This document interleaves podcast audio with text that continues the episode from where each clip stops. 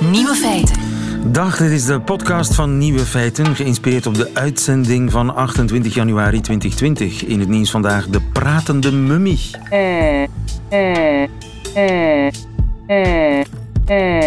Al dus sprak de oud-Egyptische hoge priester Nesjamun van de Amon-Ra-tempel in Thebe. Hij diende onder de farao Ramses XI. We zitten 1100 jaar voor Christus. Zijn opmerkelijk goed geconserveerde mummie ligt al twee weken in een museum, wat zeg ik, twee eeuwen, in een museum in Engeland. En omdat ook de zachte weefsels van het strottenhoofd goed bewaard zijn gebleven, konden technici van de Universiteit van Londen ermee aan de slag. Ze namen scans van het strottenhoofd en maakten daar een 3D-print van en bliezen vervolgens de lucht door. Dit moeten gelovigen hebben gehoord als de priester hen toezong, al dus de hoofdonderzoekers. Mijn wekker is dus een mummie. De andere nieuwe feiten. Regionale verkiezingen in Italië zijn niet gewonnen door Matteo Salvini, maar door de Sardientjes. Rolls-Royce werkt aan een mini-kerncentrale. De inspiratiebron voor La Cage aux Folles, de Parijse legende Michou, is overleden. En Alex Vizorek zag hoe president Macron zich kwaad maakte in Jeruzalem. De nieuwe feiten van Katrien Zwartenbroeks hoort u in haar middagjournaal. Veel plezier. Nieuwe feiten. Zou het game over voorbij zijn voor Matteo Salvini, de populaire ex-minister van Italië? Zou bij de regionale verkiezingen van Emilia-Romagna de regering wel eens laten zien hoe populair hij nog wel is? Maar dat pakte enigszins anders uit. Angelo van Schaik, goedemiddag. Goedemiddag. Onze man in Italië. Matteo Salvini heeft de regionale verkiezingen daar in Emilia-Romagna niet gewonnen. Wat is een uitslag?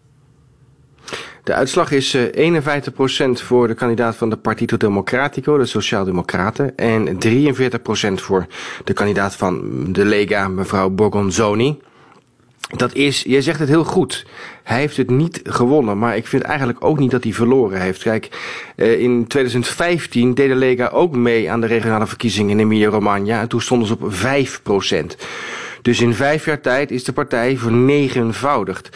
Dat is een, niet echt een nederlaag te noemen, vind ik. Um, hij won hem niet. Daarmee uh, kon hij niet de druk op de regering in Rome verhogen. Emilia-Romagna is het rode bolwerk in Italië. Al sinds de Tweede Wereldoorlog zitten daar of communistische dan wel... Uh, sociaal-democratische gouverneurs. Um, en dat bolwerk maar, zou vallen.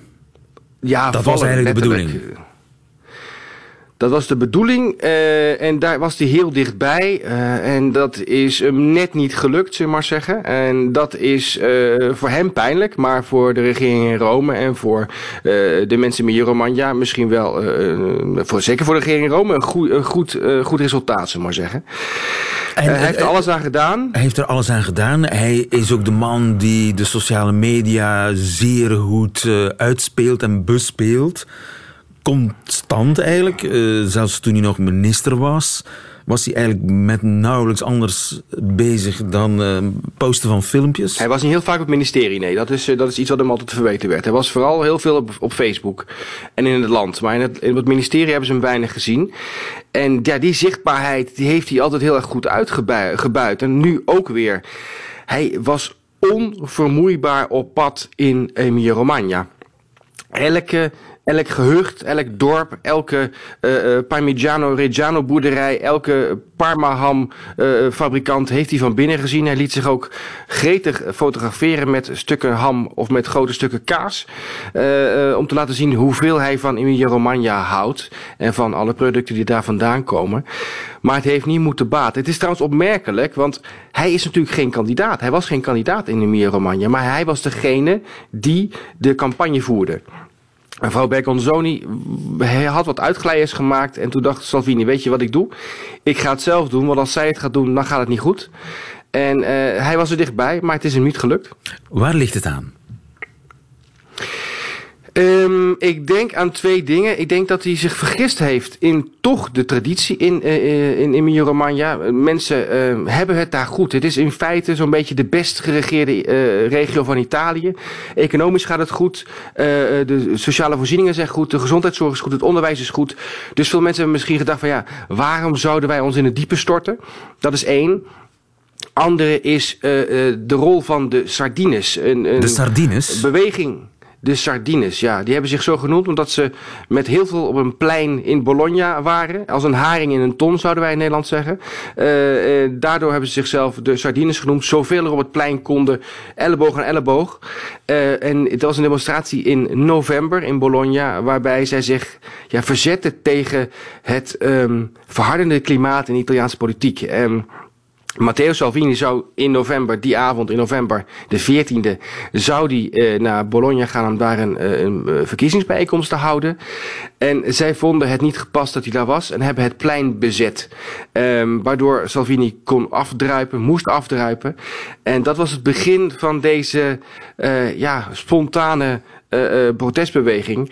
Uh, echt een gra grassroots beweging, zeg maar. Bottom-up, hoe heet het? Hoe zeg je dat in het Nederlands? Ja, grassroots. eigenlijk eigenlijk sociale media tam-tam eigenlijk. Hè? Ze hebben het via vier jonge studenten uit Bologna hebben gezegd... we gaan met z'n allen naar het plein toe... En tot hun stomme verbazing stond het plein ineens helemaal vol met allemaal jonge mensen die zich ook verzetten tegen uh, Matteo Salvini. En hebben zij zich gekoppeld aan een van de partijen? Nee, ze, hebben, ze zijn uh, buiten de, de politiek blijven staan. Ze willen ook geen politieke partij worden. Maar hebben gewoon heel erg kritisch naar de Italiaanse politiek gekeken. Niet alleen naar Salvini, hè, maar ook naar de Vijf Sterrenbeweging. En ook naar de PD. Daar zijn ze ook heel kritisch op. Vooral, uh, de PD zit nu in de regering met de Vijf Sterrenbeweging. Daar zijn nog wat, uh, ja, uh, wat dingen over van de tijd dat Salvini er zat. Bijvoorbeeld de, de, de veiligheidsdecreten, die uh, vooral anti-immigratie decreten zijn. En zij zeggen, die moeten per direct afgeschaft worden. En dat doet de, de PD niet. Dus ze zijn ook kritisch op, op links in Italië. Ja, ja. Het is dus een, eigenlijk... een beweging tegen de antipolitiek. Eh, ja, dat is een anti, anti-politieke beweging. Ja, dat klinkt heel ingewikkeld, maar daardoor wel weer een hele erg politieke beweging. Hè? twee eh, twee uh, ontkenningen maken toch uh, twee keer minus plus, toch? Zoiets eigenlijk? Ja, maar kennelijk hebben ze ook een enorme willen, politieke invloed. mensen ja, ze willen de moraal, de ethiek terug. Ze willen graag dat mensen uh, goed kijken waar ze op stemmen. Ze willen ook um, zeggen, en ga ook vooral stemmen. Het feit dat zij erop gehamerd hebben van jongens, ga stemmen, heeft er voor een groot deel voor gezorgd dat de opkomst zo enorm groot was. Die is bijna verdubbeld met, in vergelijking met, met vijf jaar geleden. En denk dat daar vooral de winst voor de vijf sterren, voor de Partito Democratico in zit. Van heel veel mensen, gedesillusioneerde jonge linkse stemmers zijn van de bank afgekomen en zijn naar het stemlokaal gegaan en hebben daar uh, hun stem uitgebracht. Misschien soms wel met een knijper op hun neus, hè? van het stinkt een beetje aan links, maar ja, we willen toch graag dat Salvini en de Lega hier geen voet aan de grond krijgt. En dat is ze dus gelukt. Ja, want uh, de PD, de Partito Democratico, heeft die verkiezingen uiteindelijk toch gewonnen. Die sardientjes, is dat een uh, puur regionale beweging of zwemmen die intussen naar andere streken van Italië? Het is begonnen als een lokale beweging in uh, Bologna, maar inmiddels uh, zijn ze over het hele land. Uh, de grote demonstratie in december was in, was in Rome. daar waren naar eigen zeggen 50.000 mensen op afgekomen. Um, volgens mij waren het er iets minder. Maar goed, het, het was, het was een grote, het is een grote landelijke beweging geworden. Van mensen die zich meer bewust zijn, meer politiek bewust zijn van dat ze ook zelf vooral hun eigen stem moeten uitbrengen. Dat zij de politiek zijn. Wij zijn de politiek, wij zijn het parlement. En ik denk dat dat de grote les is van de, de, de, de Sardiniërs. Ja, ze, ze, zijn, ze verzetten zich eigenlijk tegen het politieke theater, of dat nu van links of van rechts komt. Ja, daar komt het in feite, daar, komt in feite wel op neer. Uh, wat natuurlijk opmerkelijk was, ik was afgelopen donderdag in, in Bibiano. Dat was eigenlijk het strijdperk geworden van, uh, van uh, deze verkiezingen. Bibiano is een klein dorp waar vorig jaar een enorm schandaal is uitgebroken over het onterecht onttrekken van kinderen aan hun ouders door de kinderbescherming al daar. En daar, was, daar zou de politiek bij betrokken zijn, daar zou de PD-burgemeester bij betrokken zijn. En dat is door um, Matteo Salvini en ook de Vijf Sterrenbeweging enorm opgeblazen. En uh, Salvini ging daar dus uh, donderdagavond heen uh, om te laten zien dat hij dicht bij de mensen stond. En op een plein op 150 meter van het plein van Salvini stonden de sardientjes. En het gekke is dus dat het was het strijdperk van de, van de, de, de, de verkiezingen in, in Emilia-Romagna. En op het ene plein stond iemand die geen kandidaat was. En op het andere plein stond een uh, beweging die geen politieke beweging is. en uh, dat is eigenlijk uh, waar het in Italië op dit moment op draait. Iemand die heel veel aandacht naar zich toe trekt. Maar lang niet overal kandidaat is. En aan de andere kant een beweging die geen politieke beweging is, maar mensen wel weer aanzet om na te denken over wat politiek nou eigenlijk inhoudt. Ja, en zo is alles wat het niet lijkt uh, toch waar in Italië. En een politieke factor van belang met misschien wel invloed op verkiezingen in de toekomst in Rome. En Italië is toch ook een beetje een laboratorium voor de politiek. Heel veel dingen ontstaan daar eerst. Dus misschien uh, zwemmen die sardientjes wel naar de rest van Europa, wie weet. We zullen het afwachten en jij houdt het voor ons in de gaten. Dankjewel. Angelo van Schaik, goedemiddag. Nieuwe feiten. Coucou de France. Met Alex Visorek.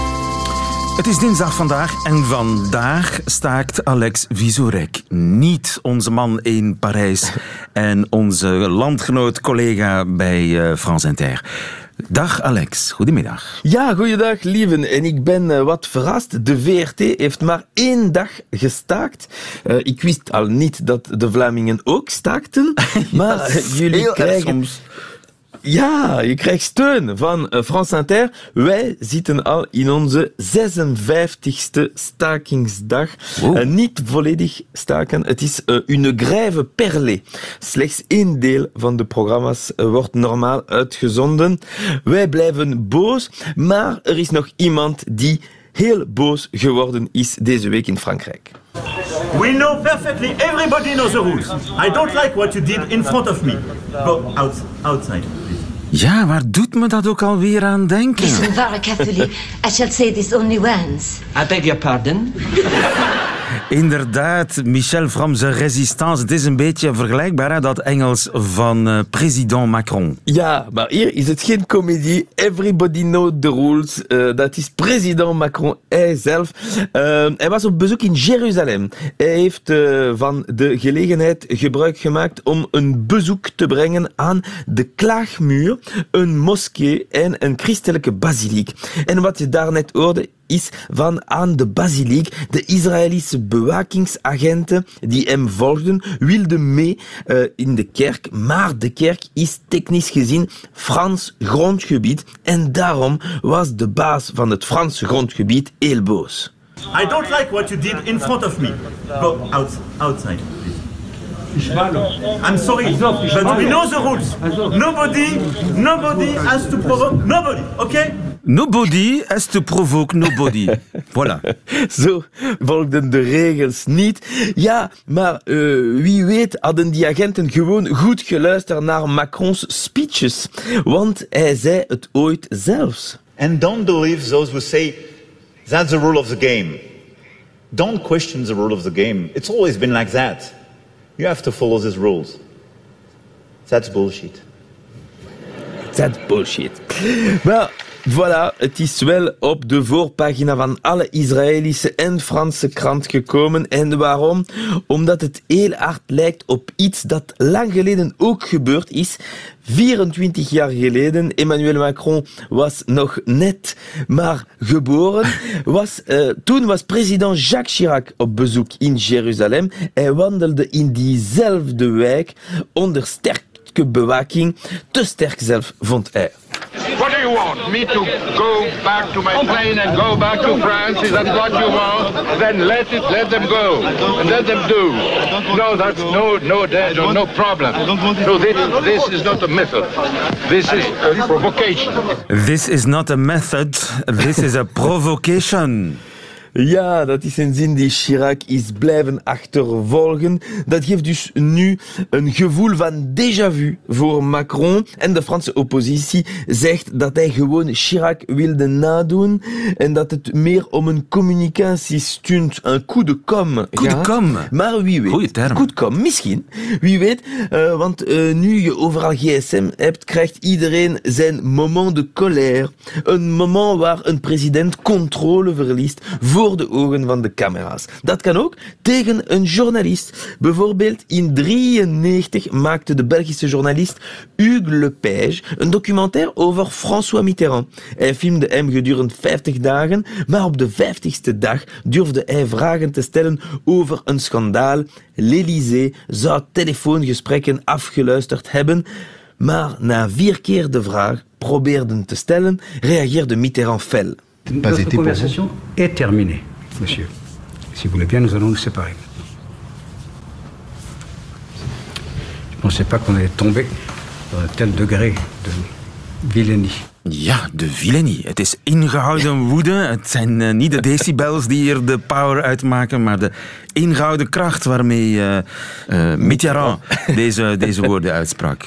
Andere stijl dus. En de opname van de documentaire stopte daar. Het is wel heel kalmer dan Macron en Chirac. Maar voor de controlfreaks zoals Mitterrand was het wel nooit gezien. Maar iemand die zeker meer temperament had, was Nicolas Sarkozy. Hij verloor zijn controle tegen een burger, een boer, die zijn hand weigerde te schudden in le salon de l'agriculture. Ah non, je ne pas pas. Ah non, casse-toi là. Tu salis. Casse-toi là. Casse-toi là. Casse-toi, con. Pauvre con. Tegen een boer ja, die zei van ik raak u niet aan. Exact, een opmerking die nog altijd het imago van Sarko bepaalt. Macron had eigenlijk ook een uitbarsting gehad tijdens het landbouwsalon, waar een boer vraagt aan de president om wat te kalmeren. Nous on est calme, non, moi, non, non, non, non, non, non, attendez, attendez, vous êtes calme Oui, je suis calme, moi. Je vous m'adresse poliment. Non, non, non, vous m'avez sifflé dans depuis tout à l'heure. Non, non, vous m'avez sifflé dans le dos depuis tout à l'heure. Non, un peu Donc, un, Monsieur. Je suis content que... Non, attendez. Mais calmez-vous Mais calmez-toi Donc le calme, c'est pas vous qui le donnez. Exactement. Maar deze keer in Jeruzalem was het natuurlijk anders. Het was meer symbolisch.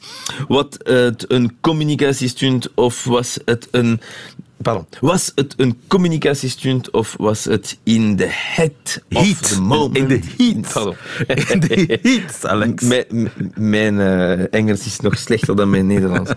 Was het in de heat of moment? Macron wilde tonen wie de baas is, want een president moet ook tonen dat hij even sterk is als zijn voorgangers. We know perfectly, everybody knows the rules. I don't like what you did in front of me. Go out, outside. Go outside. Ik go outside voor deze week. Tot volgende week, Alex Visorek. Tot volgende week.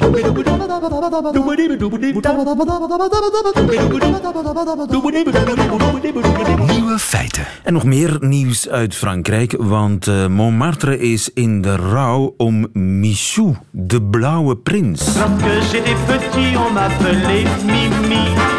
Plus tard, quand j'ai grandi, on me nomma Chouchou. Un beau jour, j'ai choisi ni Chouchou ni Mimi. Je n'ai plus qu'un nom pour vous. Moi, je suis Michou. Niet Mimi, niet Chouchou, maar uh, Michou. Dus uh, Michel Cathy, zo heette hij in het ware leven. En hij is gestorven op 88-jarige leeftijd. Legendarische Parisien figuur in Parijs. Goedemiddag, Koen Krukke.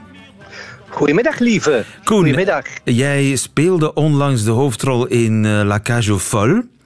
Ja, Dat is ja. een musical gebaseerd op zijn leven. Kan ik zeggen dat jij een beetje Michou was in La Cage aux Folles? Ik denk het wel. Ik denk het helemaal dat ik Michou was in La Cage aux Folles. Want eigenlijk, uh, Michou was eigenlijk de inspiratiebron voor uh, het, het, toneelstuk die geschreven werd in 1973 door Jean Poiret die een bezoeker was van het cabaret chez Michou. Dus hij heeft het geschreven eigenlijk een beetje na die situatie. En ik was zeker en vast ook een, een queen. Een queen wat ook Michou was uiteraard. Als je hem zag binnenkomen ergens in Parijs, in een restaurant of zag buitenkomen, was hij de koning. De koningin, laat het ons zo maar zeggen. En heb je hem ooit in levende lijven gezien? Ik heb hem nooit in zijn leven de lijve gezien. Ik kwam uit een restaurant in Parijs en hij kwam juist uit een taxi met een dame nog bij hem. En ik had hem niet direct herkend, maar hij kwam naar mij heel vriendelijk en zei: Bonjour, comment vas-tu? Ik heb mijn eigen, wie is dat nu eigenlijk? Ik ken die ergens van ergens, maar ik weet niet van waar. En hij zei: Comment vas-tu? Comment va la Suisse? Ik zei: La Suisse va très bien. Tu viens boire un coup, de champagne chez moi ce soir. Ik zei: ben Oui, je suis enchanté de boire un coup de champagne avec toi. En hij was weg. Alors, alors ce soir bijou, bijou, bijou. En, ik, en hij was het restaurant binnen en ik denk, ik zeg tegen Jan, maar dat is Michou. Ja, natuurlijk was dat Michou. Je had mij misschien ja, voor iemand anders genomen die een bezoeker bij je was in het cabaret ja, of zo, maar ik ben er nooit met... geweest. Maar ik heb hem wel de hand gedrukt. Dat ja, ja, en iemand met heel veel vastgoed in Zwitserland, kennelijk. Daarvoor had hij jou... Uh... Ja, ja, ja, zeker weten. Ja, ja pas op, uh, was rijk. Hè. Hij is eigenlijk begonnen ja, als, als travestie ook, hè, met, met de imitaties van Frans Gall en Brigitte Bardot is hij begonnen. Hè. En zo Zou je kunnen zeggen dat hij dat heeft uitgevonden? Nee, want hij is in 1949 in Parijs gekomen. In 50 is zijn cabaret opengegaan. Maar in 46 was er al het cabaret chez Madame Arthur. Waar de grote coccinelle de Madame Arthur, dat was er eigenlijk Madame voor hem. Maar hij dat heeft hem, ja. uh, chez Michou gemaakt als ja, uh, ja. ja verstekeling uit uh, Amiens. Want hij kwam uit Amiens. Dat was het, ja. Ja, dus als jonge, jongeling eigenlijk, hij was 17 jaar of zo, of 18 jaar, als hij in Parijs gekomen is. Dus hij is heel vroeg begonnen. En heel vroeg een concurrent geweest eigenlijk voor, voor Madame Arthur en voor Coccinelle en, en al die travesties die daar in het cabaret de grote vedette waren. Ja. Hij was echt small town boy, hè? op de vlucht voor uh, Amiens neem ik aan. Ja, ja, ja zeker. Ja, hij, wou, hij, wou daar, hij wou daar zich bewijzen. Hij wou daar ja, de grote de grote ster zijn. En dat is hij ook geweest. Want overal waar hij binnenkwam in Parijs, je zag dat, was hij de vedette, was hij de queen of the night, de koning van, uh, van Parijs eigenlijk. Ja. ja, en hij heeft het travestiete cabaret uh, groot gemaakt. Uh, nou, het schijnt waren de dames, dus tussen aanhalingstekens slachtoffers. Ja. Dalida bijvoorbeeld, die was daar wel fan van, want die kwam, die kwam kijken. Ah ja, maar ja, die zijn allemaal Mireille Mathieu, Dalida, Edith Piaf. Dat waren de figuren voor de travestieten om ze te imiteren. Dat waren de glamourfiguren. En natuurlijk, ja, die kwamen daar ook kijken naar zichzelf. Die, zagen, die zagen zichzelf daar natuurlijk uh, op het toneel ineens. Hè. Maar hij, was er ook altijd. Hij presenteerde ook altijd, uh, nog tot, tot heel lang uh, zijn shows. Want ik ken een goede vriend die in Parijs woont en die, regelmatig ging bij Chemichou. En hij presenteerde zijn show en dan ging hij aan de deur zitten. En hij verwelkomde al de gasten en zo. Hij was nog altijd heel actief. Maar ja, natuurlijk, grote vedetten kwamen daar, de grote sterren kwamen naar Montmartre en kwamen naar daar om hem te zien en, en zijn spektakel. Ja, en het was natuurlijk ferm aangezet. Het was uh, Dalida over Dalida. Het was een soort super Dalida die je kon zien. Ja, ja zeker weten. Ja, ja, ja, ja, zeker. Maar ja, hij heeft het lang blijven doen hoor. Hij heeft het heel lang uh, blijven imiteren tot wanneer het toen een beetje burlesk werd. Hè. Maar hij, hij was een mooie man. Het was een heel mooie jongen. Als hij in Parijs kwam en als hij jong was. Dus hij kon, hij kon een prachtige travestie zijn. Ja, zijn eerste rol was geloof ik Brigitte Bardot. Brigitte Bardot en, en Frans Gall. Dat waren zijn eerste imitaties die hij gedaan heeft. En daar is hij mee opgevallen op een feest. En, zijn, en blijven vragen. En dacht hij, ja, ik ga er geld uit ik ga mijn eigen cabaret oprichten. En zo is hij natuurlijk een beetje de, de geschiedenis, gaat hij zo ingaan, uiteraard. Als Frans Gall en Brigitte Bardot. Hè. Ja, en hij had er de kont voor, zei hij zelf.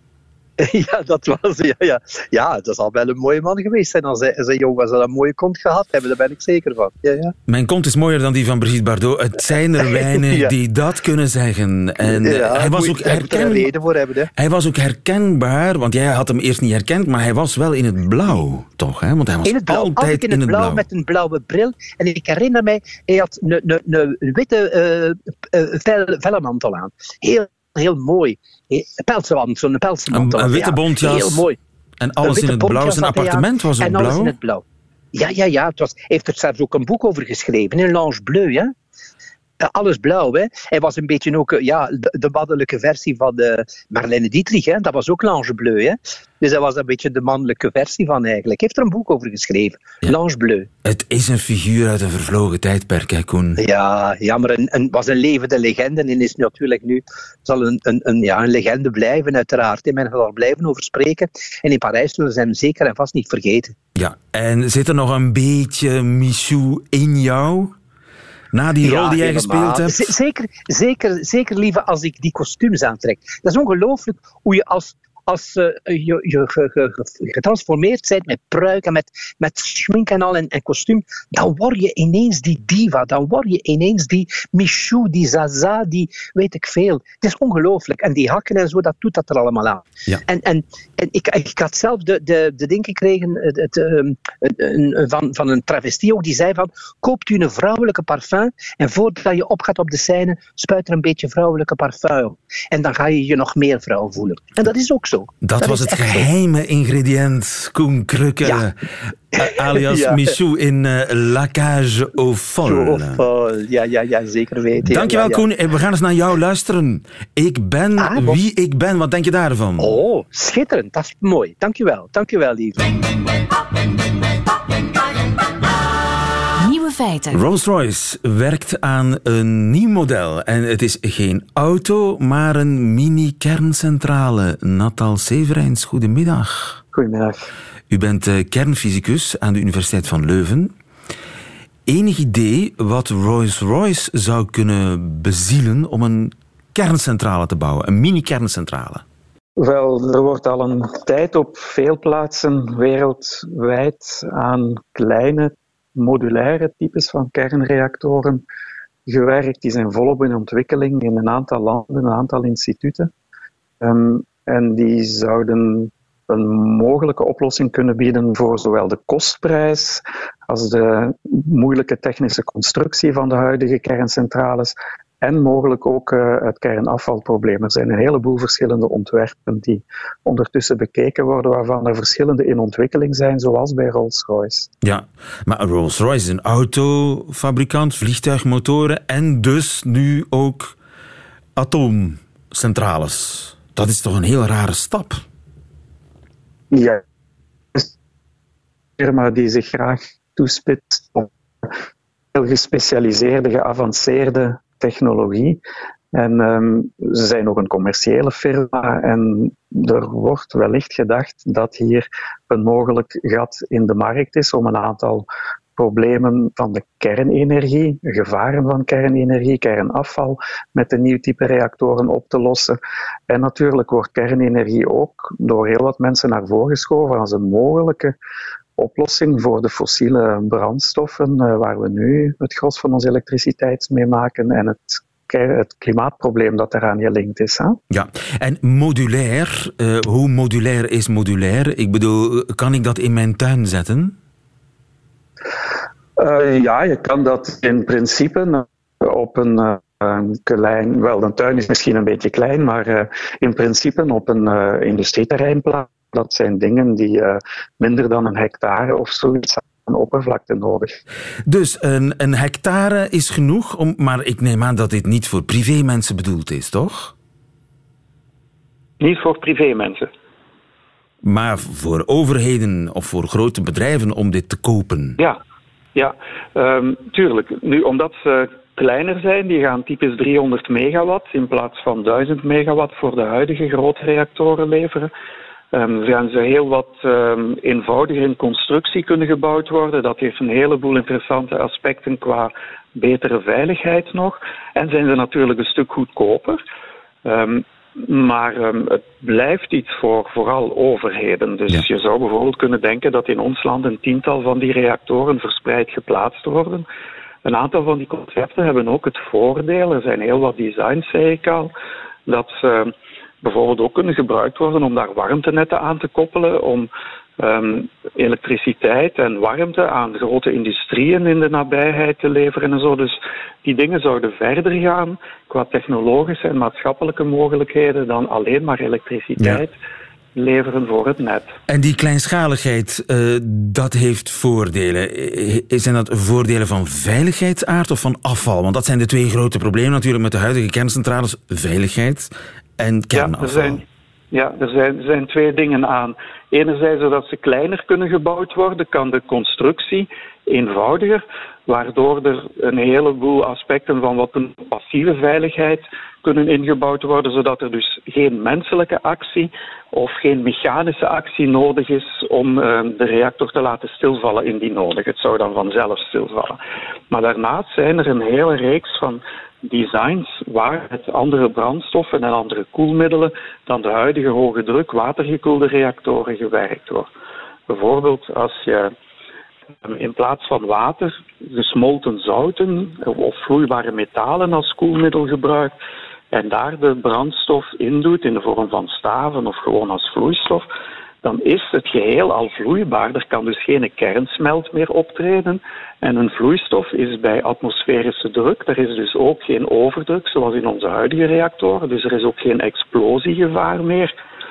Um, de radioactieve gassen, gelijk cesium en jodium, die bij de kernongevallen in Fukushima en Tsjernobyl zijn vrijgekomen, die worden nu in die vloeistof gebonden en kunnen niet meer als gas, als er iets zou mislopen, in de atmosfeer gebracht worden. Dus allemaal dus heel veel, veel veiliger. Maar en kernafval, kernafval leveren ze toch wel nog altijd?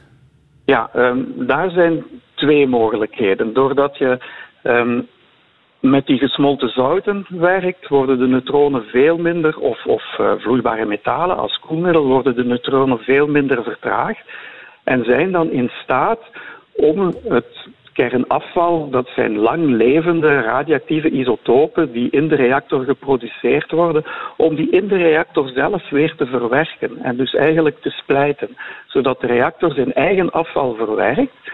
En je kan uh, nog eens uh, in die uh, vloeibare gekoelde reactoren, vloeibare zout- of metalen gekoelde reactoren, kan je kernafval, gebruikte kernbrandstof van de huidige reactoren als brandstof gebruiken. Oh.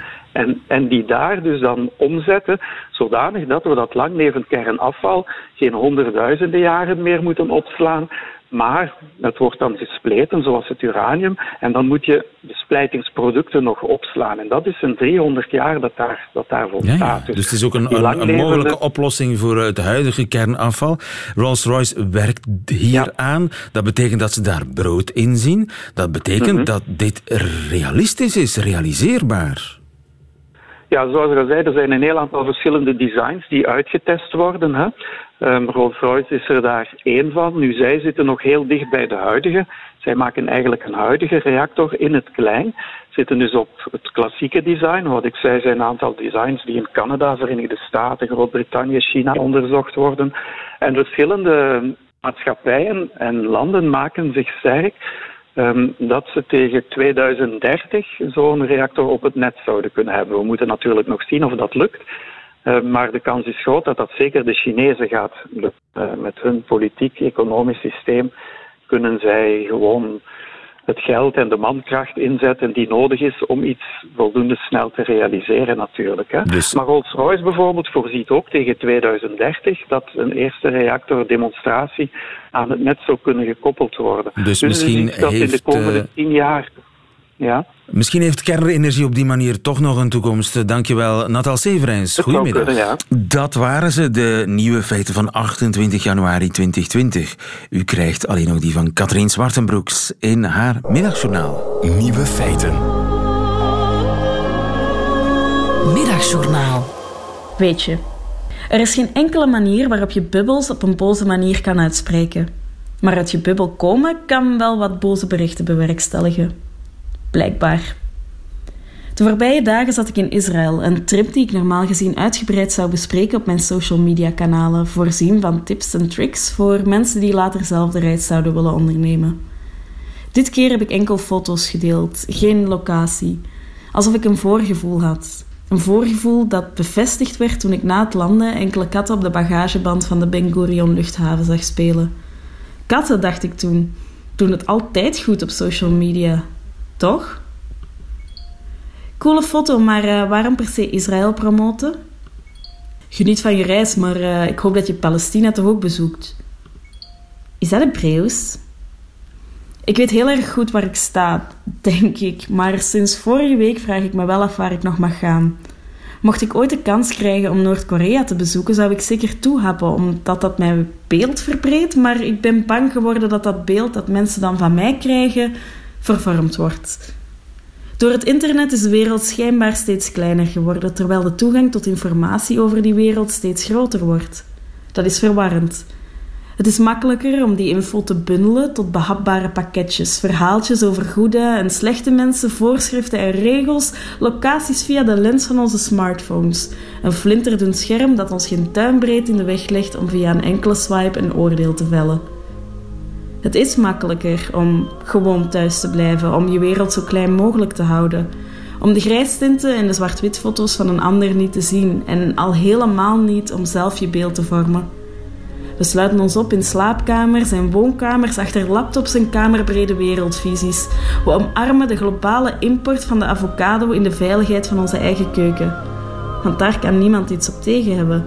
Toch? Ziet er kei lekker uit, maar moet jij je afwas eens niet doen?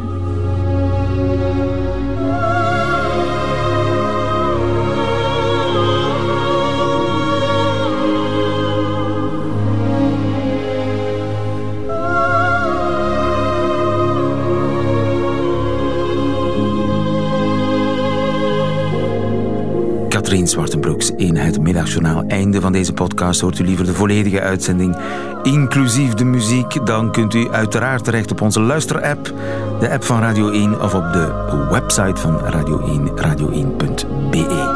Daar staan overigens nog heel veel andere podcasts op. Tot een volgende keer.